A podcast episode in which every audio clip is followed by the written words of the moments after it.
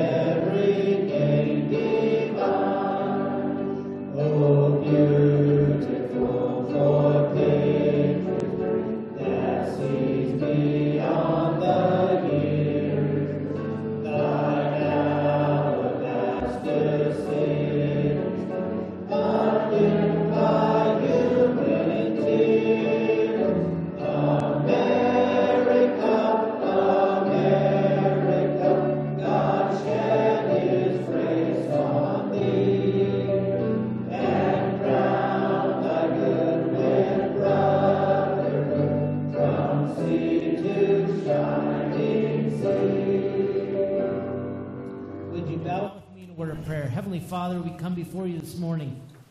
Lord, we truly thank you. We thank you as we celebrate today for the freedoms that we have in this country. Lord, we think of the people who have fought the fight to protect that freedom for men and women in uniform who, who are out there today, even now, protecting us. We thank you for them and we pray for them. Lord, we thank you for the freedoms that we have, but Lord, we remember that freedom is not free. Lord, lives have been lost for our political freedom.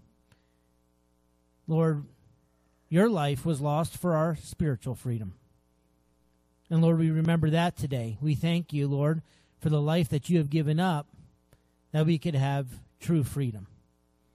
Heavenly Father, as we come together today, as we study your word, as as we look into it, Lord, we pray, Lord, that you would use it in our lives to bring glory to yourself that as our hearts look into your word, that our lives may be changed in accordance to it.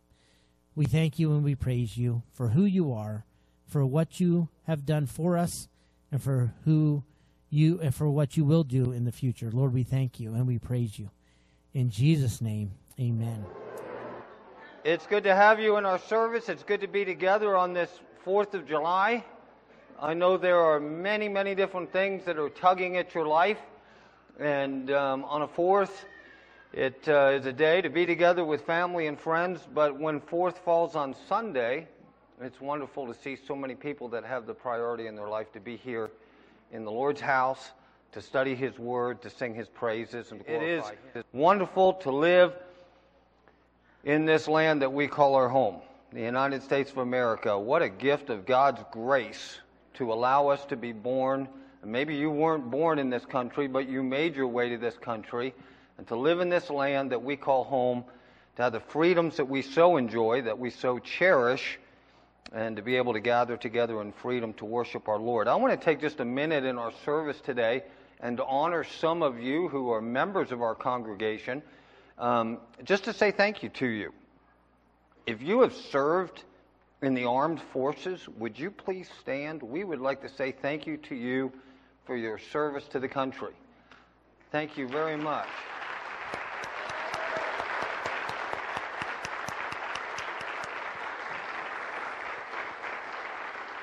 How about, how about some of you that have served as, uh, as police officers um, or on EMS or fire departments, those kind of things? Would you stand? You are a big part of keeping our community safe, and we want to thank you.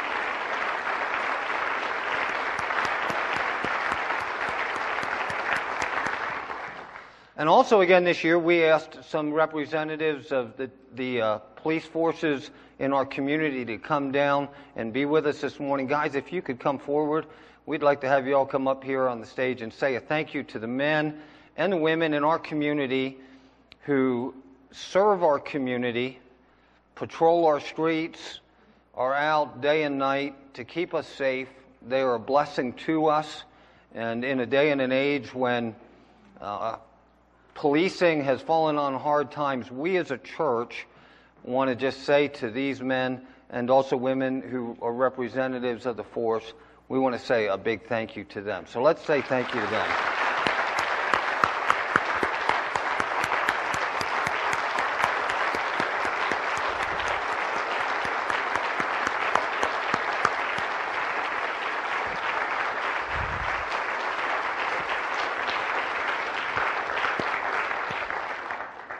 We have Austin, who is a highway patrolman who's a member of our church. And uh, it's good to have Austin here. And um, what we did this last year, we got some gift certificates for down at uh, Heggs. This year, we did the Red Baron.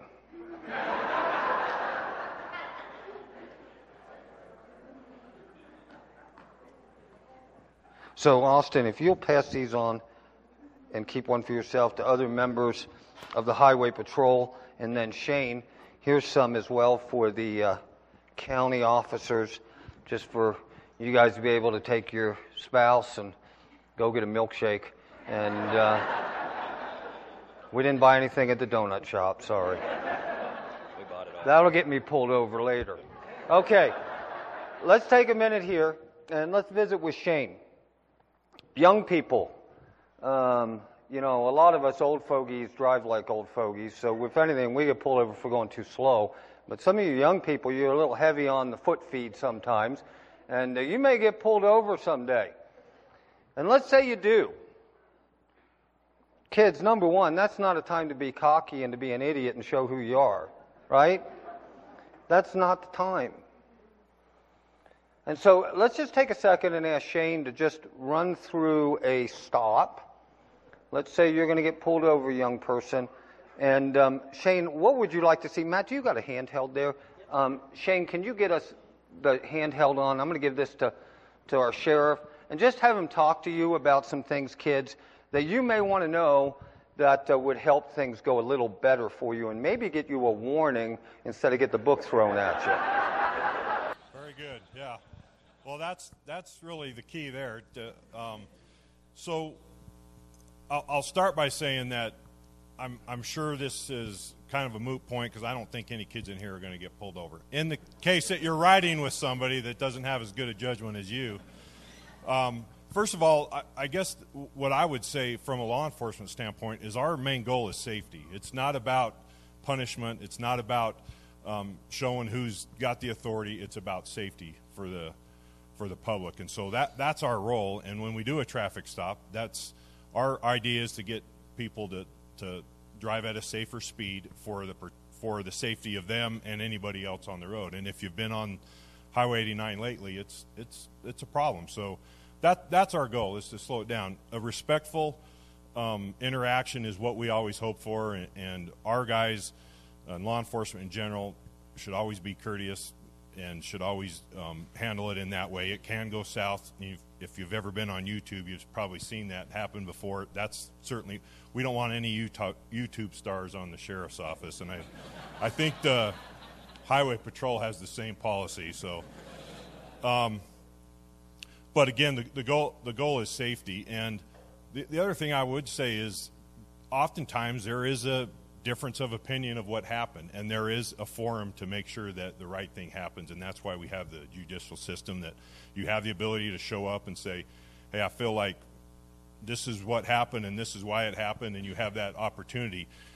That um, usually doesn't happen right there on the side of the street. So if it doesn't go the way that you want, there is that opportunity, and I would encourage you to take advantage of that opportunity as well to to make sure that your side of that story is heard if it's something that you don't agree with.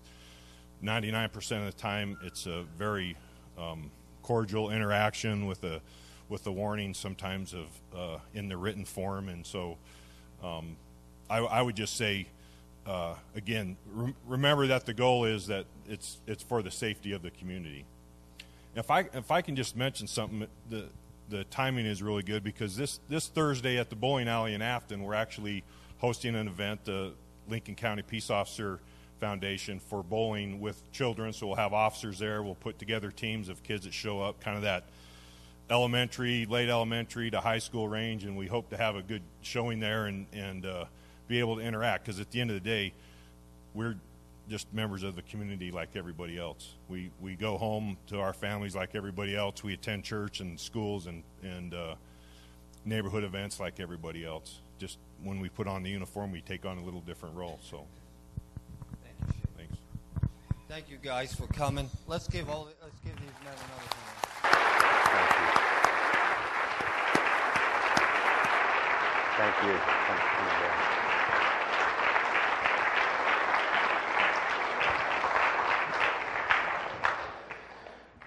Well, it's good to have the men with us and to hear that and uh, to be reminded of those things. Uh, this highway is just getting like ridiculous, isn't it?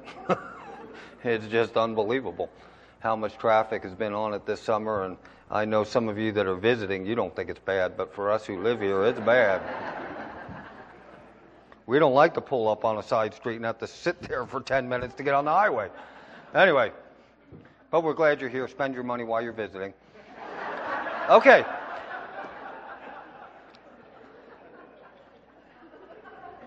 I had too much coffee, I think, this morning. Okay, let's uh, um, move along to something else. On Tuesday, we had a luncheon following the service for Gene and Daryl Benshoof, and Dave Moore and I were sitting there eating, and uh, Dave was talking about how difficult it is as we lose members of our congregation. And um, lost a dear friend. This morning, Howard Johnston went home to be with the Lord. And uh, so let's pray for Sue and that whole family, that God is with them uh, during these days. Pray specifically for Sue. Howard died last night at 8. Actually, I said this morning, last night at 8. And then Sue has contracted the COVID and had to go into the hospital um, to the emergency room. She, I believe, is home now. Um, but that's going to complicate things. We'll, we'll, allow, we'll keep you informed through flock notes as to what's going on. I was planning to leave to head down there tomorrow to do the funeral, but now with the COVID, they're in St. George. So now with the COVID, don't quite know how that's going to play out. So we will keep you informed so that you're abreast of that. Um, but let's pray for Sue, pray for the entire family. Had a great visit with Sue yesterday, and, uh, you know, as difficult as it is, to know that Howard is with the Lord brings us great peace and comfort. We're going to celebrate together the Lord's table. And as we do so, we're going to do it like we always do and um, have done since the COVID. We have not been passing the plates to you. We have allowed people to go and serve themselves. Part of that was because we were pretty socially distanced at the time and it was pretty easy. Today it looks like it could be a knockdown, dragdown fight. Hopefully not. There are plates at the front and in the back. So, what I'd like to do is, um, as we serve ourselves, let's send a representative of either your family group or your pew. Count down, you know, and, and, and go and get enough for everybody. Come back and send them down um, while the piano is being played. And then we'll come and, and partake together as we remember. If you're visiting with us, we always like to stress this is the Lord's table. It's not the table of Emmanuel Bible Church. If you know the Lord Jesus Christ is your personal Savior and you are in fellowship with Him, we invite you to partake with us. And uh, so you feel free to do so as you examine yourself before the Lord. I was thinking on this 4th of July weekend, we celebrate the independence that we were given at great cost, as Matt prayed this morning, um, by men and women through now several hundred years. And that was declared in a declaration. I hope you've read the Declaration of Independence sometime in your life. If you haven't, do it again. But that declaration had to be won on the battlefield, didn't it? And then it falls on every succeeding generation to guard it, to keep it. So it is in Christ. God declared our freedom in His Word, looking forward to what Christ would do in the Old Covenant on the cross, Jesus battled against sin and the devil, and he won the victory. He rose triumphant from the grave. And then Paul tells us in Galatians chapter 5 verse 1, it was for freedom that Christ has set you free. Do not be entangled again in a yoke of bondage. We must guard it. So if you know Christ is your Savior, we're endeavoring to live a life of obedience unto Him. We invite you to partake with us. I'm going to pray, and then we'll have the piano played. And while we do so, as I said, if you would send a representative of either your aisle or your family group and uh, get uh, the, the elements for you in return. If you're kind of towards the back portion, go to the back. If you're here, there should be plenty of cups um, in, the, in the plates. Let's look to the Lord in a word of prayer. Thank you, Lord Jesus, that you are triumphant over the grave, that death cannot hold us because it could not hold you. We thank you for the promise in your word that to be absent from the body is to be present with the Lord. And so, Lord, we rejoice to know that Howard is experiencing in your present great gain And yet, Lord, we will miss him as well as our loved ones who go before us. And so, Lord Jesus, we pray, Maranatha, come quickly. Receive us to yourself. We thank you for your mercy and your grace. It is in Jesus' name we pray. Amen.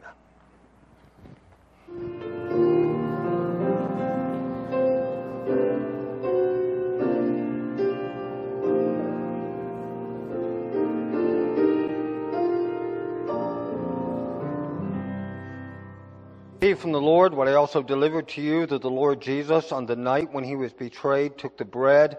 After he had given thanks, he broke it. He said, This is my body. It is for you. Do this in remembrance of me.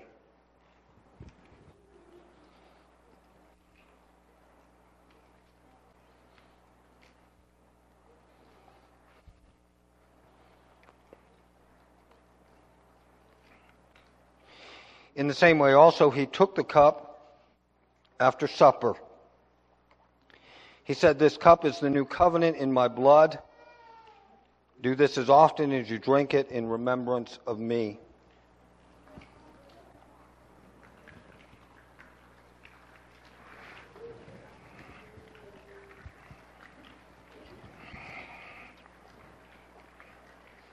For as often as you eat this bread and you drink this cup, you proclaim the Lord's death until he comes.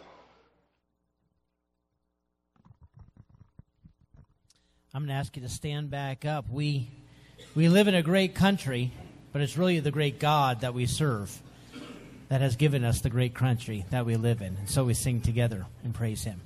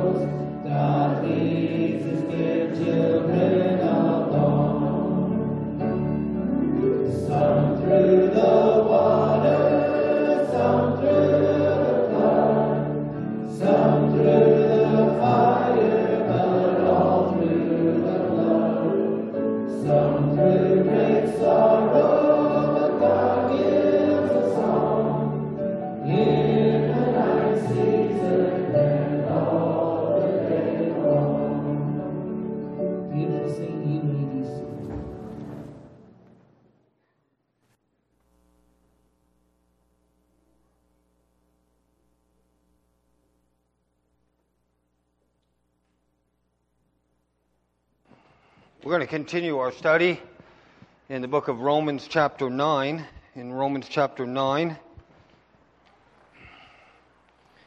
Today we are talking about the potter's right. We're going to begin reading in verse 14. I'm going to read through verse 24. Once again, this is a difficult message. This is not uh, fluff. This is deep stuff we have to wrestle with. We think about the character, the nature of our great God, what he says in his word about himself, who he is, and about his sovereignty.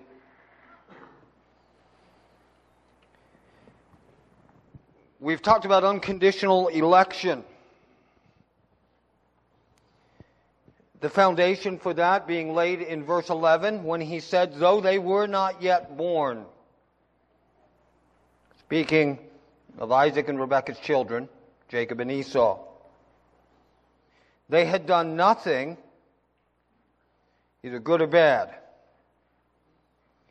in order that God's purpose of election or choice, that's the word, purpose of choice, his choice, might continue. Not because of anyone's works, but because of the one calls. Notice what he says in verse 14. What shall we then say? Is God unjust? Is God unjust? Is God not fair? By no means. It's a categorical denial of that. By no means is God unjust. Why is he not unjust? Because anything we get besides hell is mercy.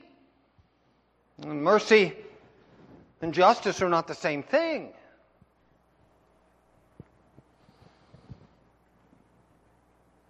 He says to Moses, I will have mercy on whom I will have mercy, and I will have compassion on whomever I will have compassion. So then it depends not on humans' will or exertion.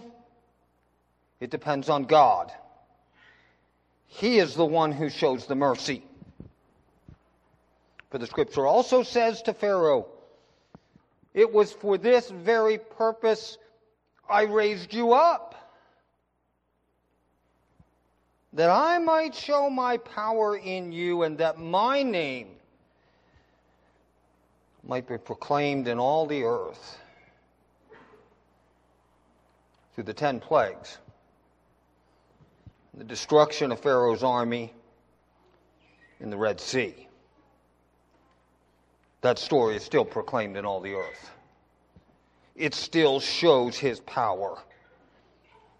So then, he has mercy on whomever he wills, and he hardens whomever he wills. And we read that last week and we swallowed big. That's a tough verse. And from that verse, the next question. Foreseeing our objection to that. We hear of unconditional election, we immediately, in our natural mind, are going to object. We're going to say that's not fair. When we hear that God says, I have mercy on whomever I will, and whomever I will I harden, we again object to that. Our natural mind says, no, that's not right. If God is that way, then you will say to me,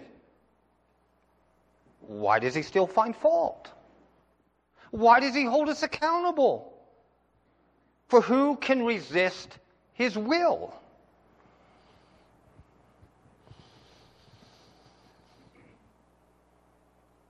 But who are you, O oh man, to talk back to God? Who do you think you are, O oh man, to talk back to God? Will the thing that is molded say to its molder, Why did you make me like this? Does not the potter have right, authority over the clay? To make out of the same lump of clay one vessel for honorable use and another for dishonorable use. What if God, desiring to show his wrath and to make known his power, has endured with much patience vessels of wrath prepared for destruction, in order to make known the riches of his glory upon vessels of mercy which he has prepared beforehand for glory. Even us. Even us. Who prayed the sinner's prayer and called on him. I'm not saying that's not important, it is. You got to do that. But where does it all start? Even on us, whom he has called not just out of the Jews, but also out of all the nations. Let's look to the Lord in order prayer.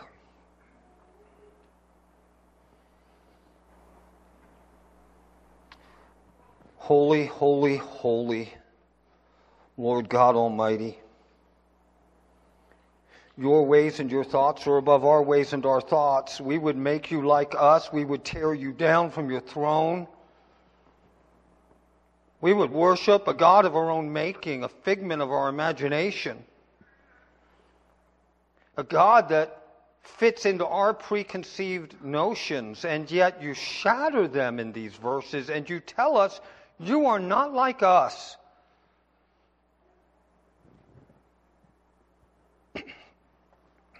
Father, help us to leave you on the throne. To be content with some of these mysteries that we will not solve this morning. To ask questions of you in the right way, not accusing you, but looking to you in faith. Father, I pray at the outset that if there's someone here today that doesn't know you, that this would not be an occasion in their heart of hardening. But that, Father, on the other hand, it would be an occasion on which you show them mercy. As you did for me and for many in this room. Holy Spirit, we need you to regenerate, to bring salvation. This is your gift. We ask you to do it. In Jesus' name, amen. By way of review, last week we looked at three sharp contrasts in the verses. We talked about Isaac and Ishmael, Ishmael being the son of the flesh, Isaac being the son of promise. We talked about Jacob and Esau, Jacob being the younger, Esau being the older, nevertheless, Esau serving the younger by God's choice. We saw Egypt, we saw Israel.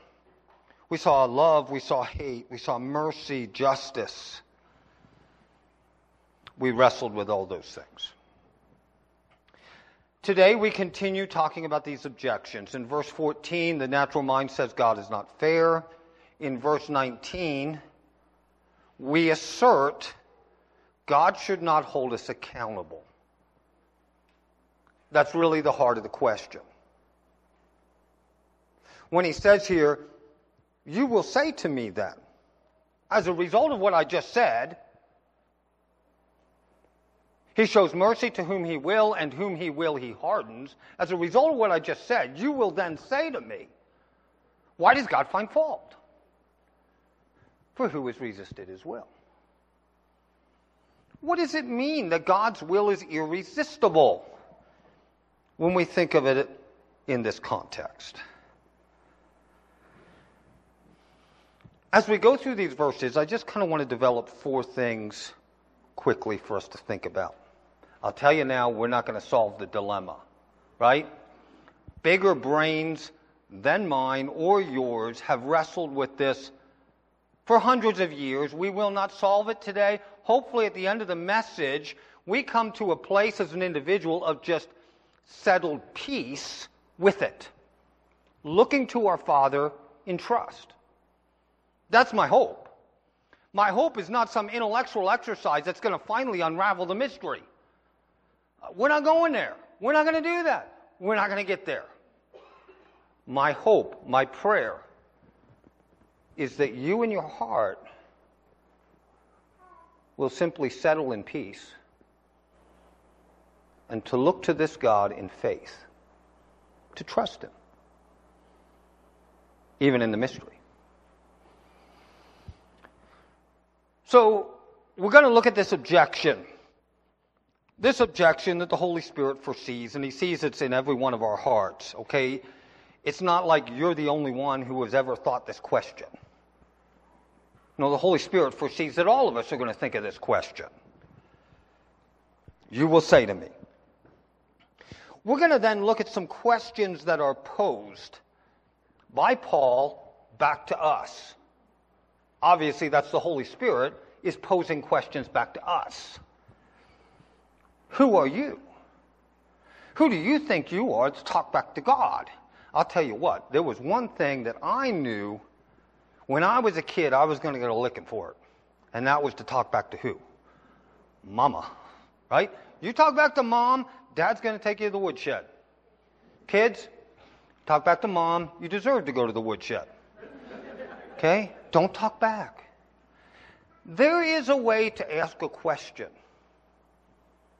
appropriately. There's another way to ask a question that is just talking back. That is what he's dealing with here.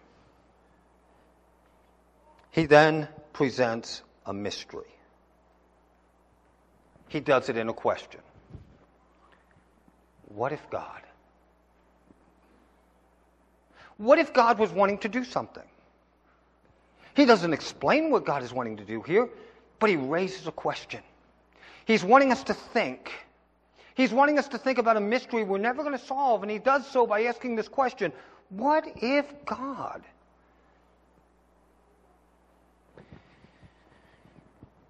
And we'll close with no explanation given.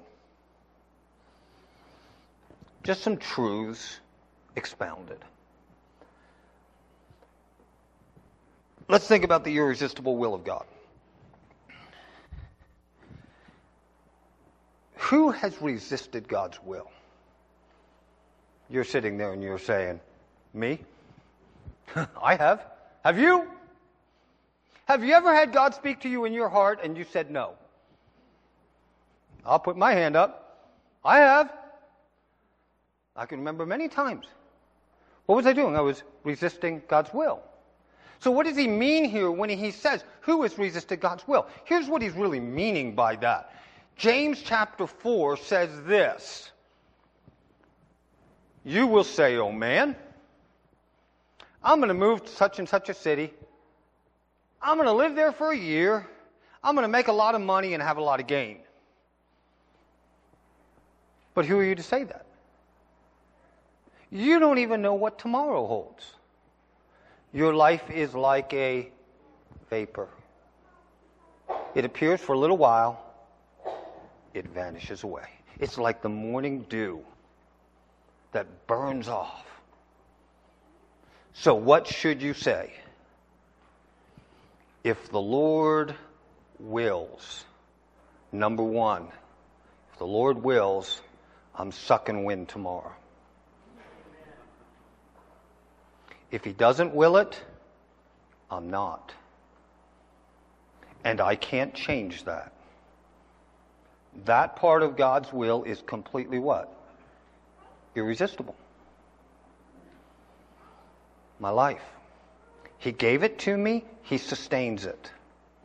The Lord wills, we will live. And we will do this or that. When I was younger, it always felt kind of like phony to say, Lord willing. You know, I'm going to do this, Lord willing. I just kind of, it just, I felt like I was just trying to be spiritual. It kind of felt phony. You know, the older I got, the better I am with that, and the more at peace I am with that. And the more I even throw it in with people who don't know the Lord. Talking about something, well, Lord willing. Lord willing. Now, let's think about something. When we think about God's will and it being irresistible, what we are really talking about is this. You and I can resist God's will on a certain level. But you can never resist God's will to your advantage. And you can never resist God's will successfully. Your heart may not be right with Him, and your heart may resist Him. But that will never bring any advantage to you, and you will never ultimately be successful in it. You know what it brings? A lot of turmoil and a lot of misery. If, on the other hand, uh, let's just think about this. We're going to see this developed in these verses. God is forming me. God is forming you. He is forming us into a person He desires us to be for His glory. If I faithfully and humbly receive that grace and submit to His will, I will be a vessel for honor. If I turn my back on it and I harden myself and I resist it, God will still have his way. But I will not be a vessel of honor. I will be one of dishonor. Faithfully and humbly. This mystery of God's will is developed through Scripture in people like Judas.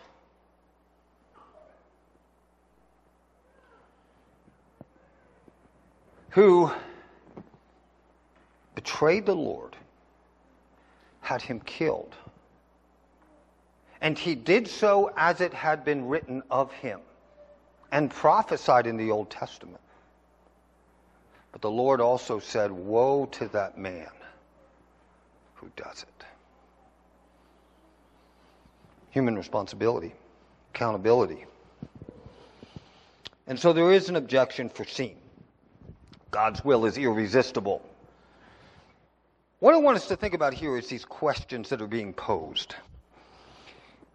He does so by coming back and he says, But who are you, O man, to answer back to God? Will what is molded say to its molder? And I want you to notice this extended metaphor concerning ceramics and pottery. Will what is molded or formed, this individual is forming on the wheel a pot that they have imagined. They are forming it, they are molding it. Will what is molded say to its molder, Why did you make me like this? Has the potter no authority over the clay? Of course it does.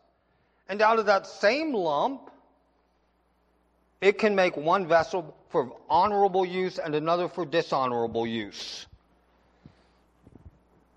Consider this extended metaphor. Who are you, O oh man, to answer back to God? That immediately makes me think of Job. Remember Job? All through the book.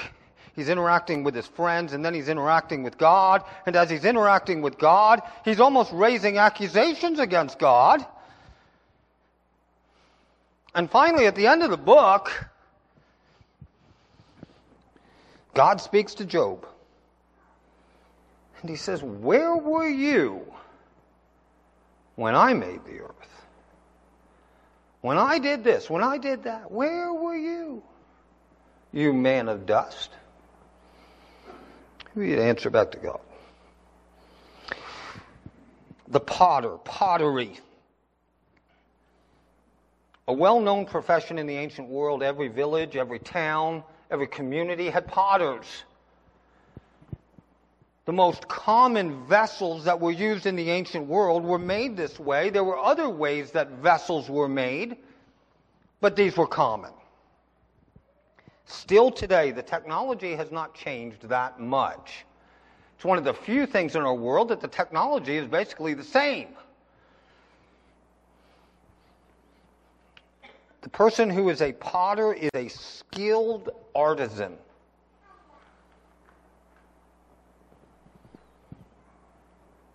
They have a plan in their mind. Like anyone who is an artist, musicians who compose music, a painter, a sculptor, a potter. Something in mind. And from what is in the mind, the individual forms a vessel for usage. Clay. What is clay? This is a definition by the Ceramic Society. It's their definition of what clay is. Clay is a fine grained rock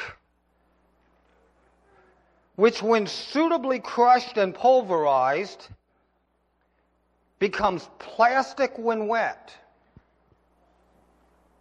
leather hard when dried,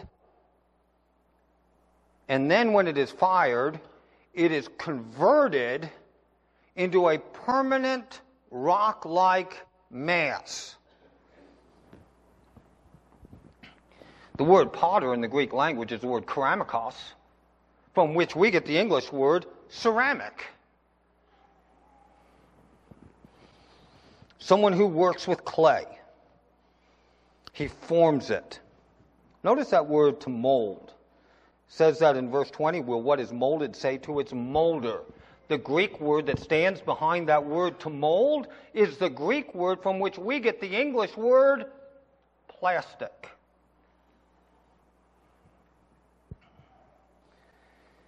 He talks about the lump. He talks about a vessel. He talks about clay. Now, what happens here? Someone has to harvest clay. That clay is then crushed. It is put into a slurry. This slurry is produced by the addition of water. The excess water is removed. It is allowed to stand in what is called a plastic state. And in that state, it ages for several days. Then the lumps, or what they call the pugs, which the individual who is working it takes out and forms a lump, much like what you ladies do when you form a lump of dough. The pugs are laid aside appropriate to the vessel that is to be built. It is then wedged. The wedging is the kneading of the clay like bread. And it is kneaded in order to remove all the air from the dough. Because if there is air in it when it is fired, it turns to steam and it blows it. So all the air is removed in a kneading process A vessel is then created on the wheel. It can be decorated, it can be adorned. We've all seen ceramics that are beautifully adorned. And then it is fired in a kiln, at which time it is finished and becomes hard like rock. This is the process. The quality of pottery depends on two things. One is the quality of the clay. The other is the skill of the potter. Those things determine what it becomes. God forms man. It tells us in the book of Genesis that God took the dust of the earth and he formed it. In the Septuagint, the Greek word is plastic. He formed it. He made it into what he wanted it to be the work of the potter. Consider some places in Scripture it talks about the work of the potter. Very similar to what we have just read in the book of Isaiah in 45 verse 9. He says, Woe to the one who argues with his maker. One clay pot among many. Does clay say to the one who forms it, What are you making? Or does your work say he has no hands? Similarly, how absurd is the one who says to his father, What are you fathering? or to his mother, What are you giving birth to? And so God is forming us. In the book of Jeremiah, it says this This is the word of the Lord that came to Jeremiah from the Lord. Go down at once to the potter's house. There I will reveal my words to you. So I went to the potter's house, and there he was. He was working away at the wheel.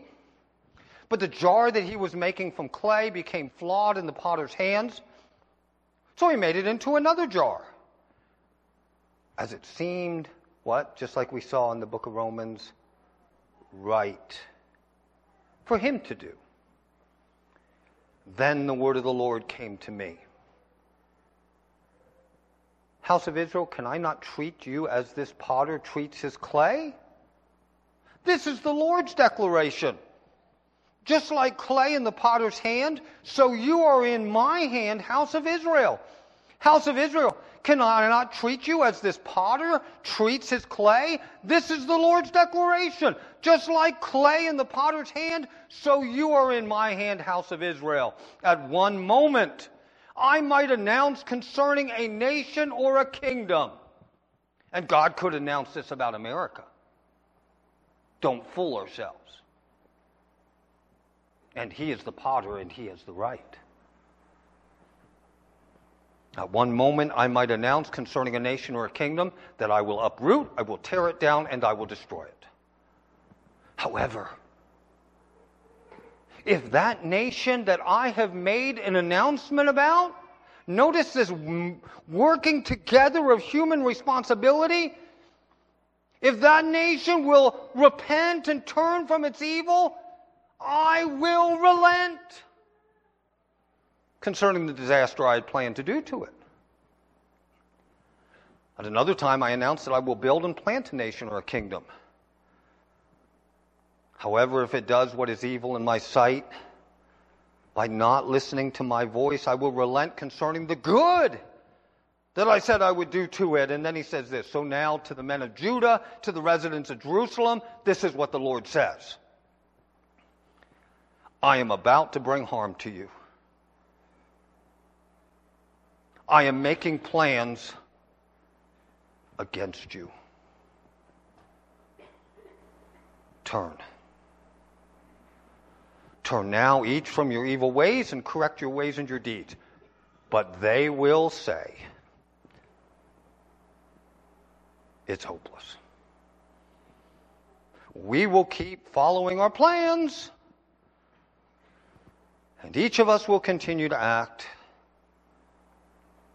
according to the stubbornness of whose heart? His own.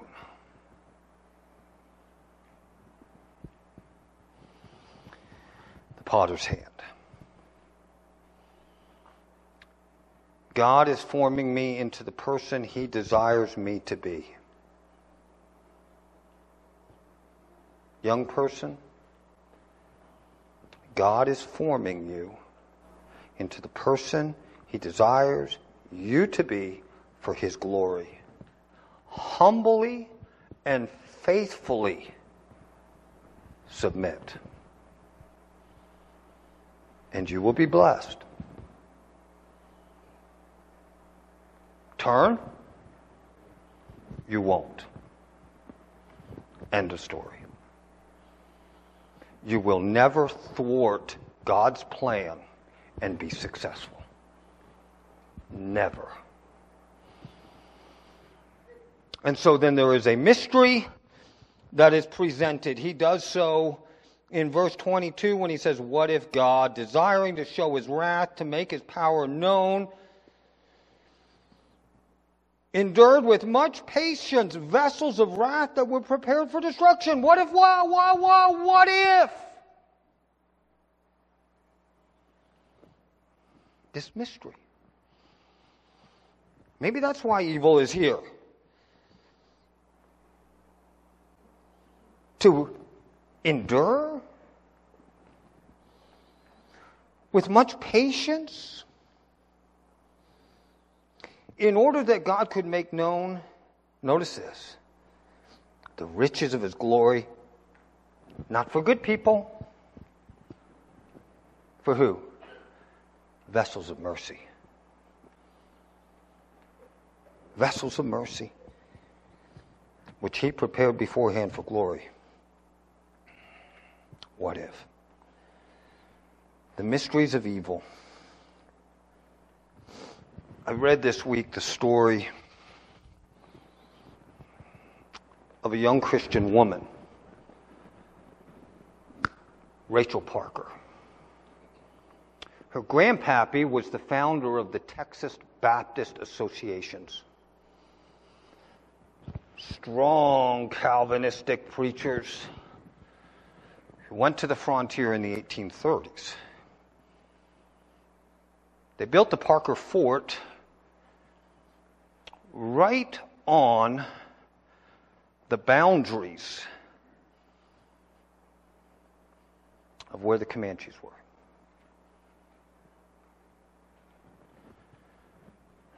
It was a big clan. They built the fort together. They worked the land. They settled it. They were happy. It was home. It was manifest destiny, sea to shining sea. And one day the Comanches came. It was ugly. Five men died very quickly. Others died very sadistically. Rachel young married woman, Christian woman like you. Ladies, put yourself in these shoes. Taken captive. Her and her sister, seven year old son, brutally tortured and murdered. Not knowing yet what had happened to husband. Taken on horseback 30 some miles to put distance between them in the fort. Her and her sister, risking a little bit of TMI here, stripped, violated by gangs of men, beaten hands tied behind their backs, laid in the sagebrush, and beaten for hours, to where she said she would try to lift her head to suck wind.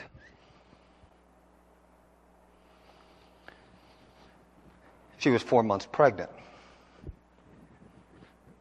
She was sold into slavery and was made to cure buffalo hides. Time came, child was born. She carried the child, a boy she loved. And when the child was seven months old, the men of the tribe decided it should no longer be hers.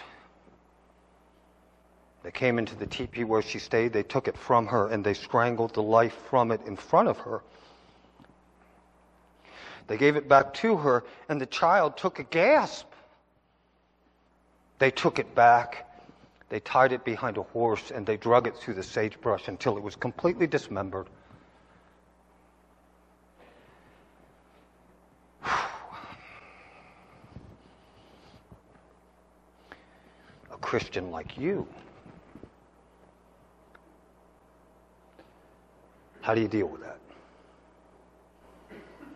I read that and I thought, how in the world do you not go insane? How do you not sit in your teepee at night and say, God, why? What in the world did I do? Why didn't you just kill me? Why? You know what? There is no answer. I have no idea except to say this. What if, what if in Rachel's heart,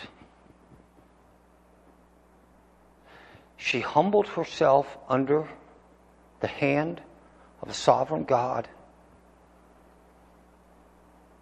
And she says, I have no idea what you're doing. But I'm going to trust you.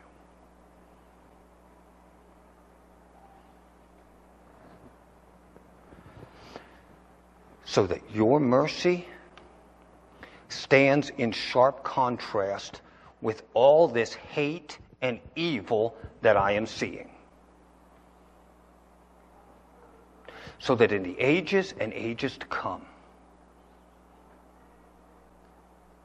I am seen and my child is seen as a vessel of your mercy. What if? I don't know. There is no explanation. It happens today.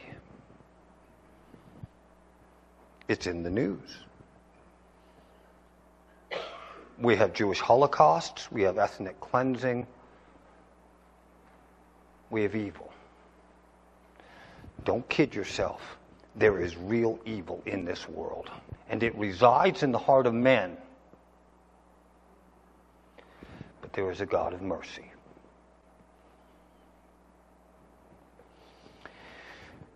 I'm going to close with a story I told last year, and I'm going to close with this. It won't take me a second, and then we'll be done, and we'll go light our fireworks later today.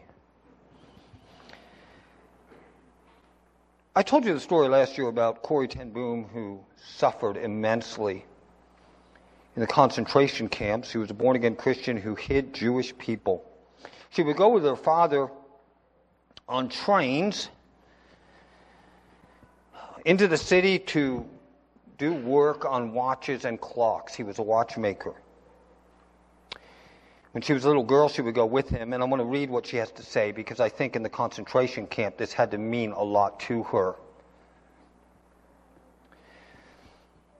She said, Oftentimes I would use the trip home to bring up things that were troubling me, since anything I asked at home was promptly answered by the aunts. Once, I must have been 10 or 11, I asked Father about a poem we had read at school the winter before. One line had described a young man, a young man whose face was not shadowed by sex sin. I had been far too shy to ask the teacher what it meant. And Mama had blushed scarlet when I asked her. In those days, things like that were never discussed. So the line stuck in my head sex. I was pretty sure that meant something about being a boy or a girl. And sin, that always made Aunt John very angry. But what the two together meant, I could never imagine. And so, seated next to Father in the train compartment, I suddenly asked Father, Father, what is sex sin? He turned and looked at me. He He always did when answering a question, but to my surprise, he said nothing. At last he stood up. He lifted his traveling case from the rack over our heads and he set it on the floor. Will you carry it off the train, Corrie? I stood up. I tugged at it. It was crammed with watches and spare parts. It's too heavy, I said. Yes, he said. And it would be a pretty poor father who would ask his little girl to carry such a load. It's the same way, Corrie, with knowledge. Some knowledge is too heavy for children. When you are older and stronger, you can bear it. For now, you must trust me to carry it for you. And I was satisfied. More than satisfied, I was wonderfully at peace. There were answers to this and all my hard questions, but for now, I was content to leave them in my Father's keeping. My Father's keeping. Ultimately, there are things in these verses that are too heavy for us to carry. We must leave them in faith in our Father's care. Let's pray.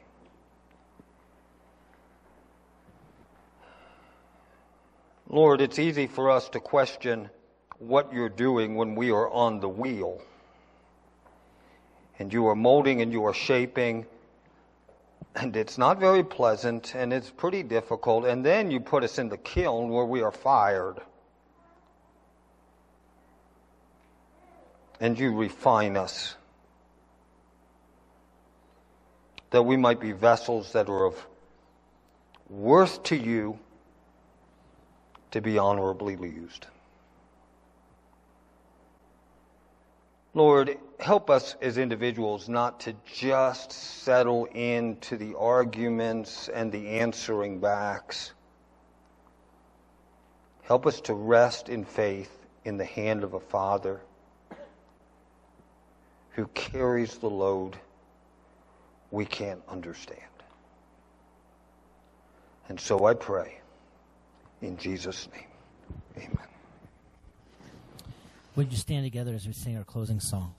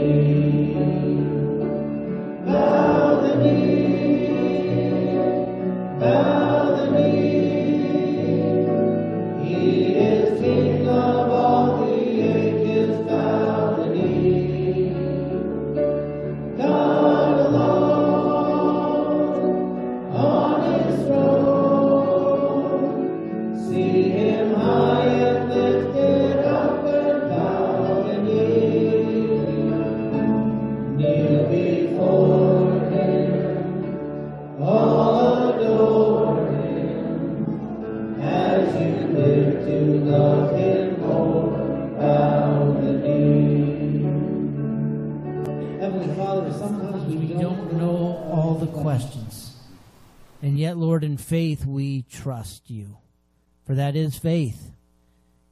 Lord, together we bow the knee before you because you are a great God and you are a merciful God. And Lord, you extend your mercy to all who are here today. You have extended your mercy to them. You have given them the plan of salvation. Lord, may those who maybe heard this for the first time, may they too bow the knee. Lord, we pray, Lord, that you would help us to be light in the darkness, that as we leave this place today, Lord, that you would help us not not to just go about our day not thinking about you, but Lord, to help lead others that they too may bow the knee. We thank you and we praise you. In Jesus' name we pray. Amen. You are dismissed.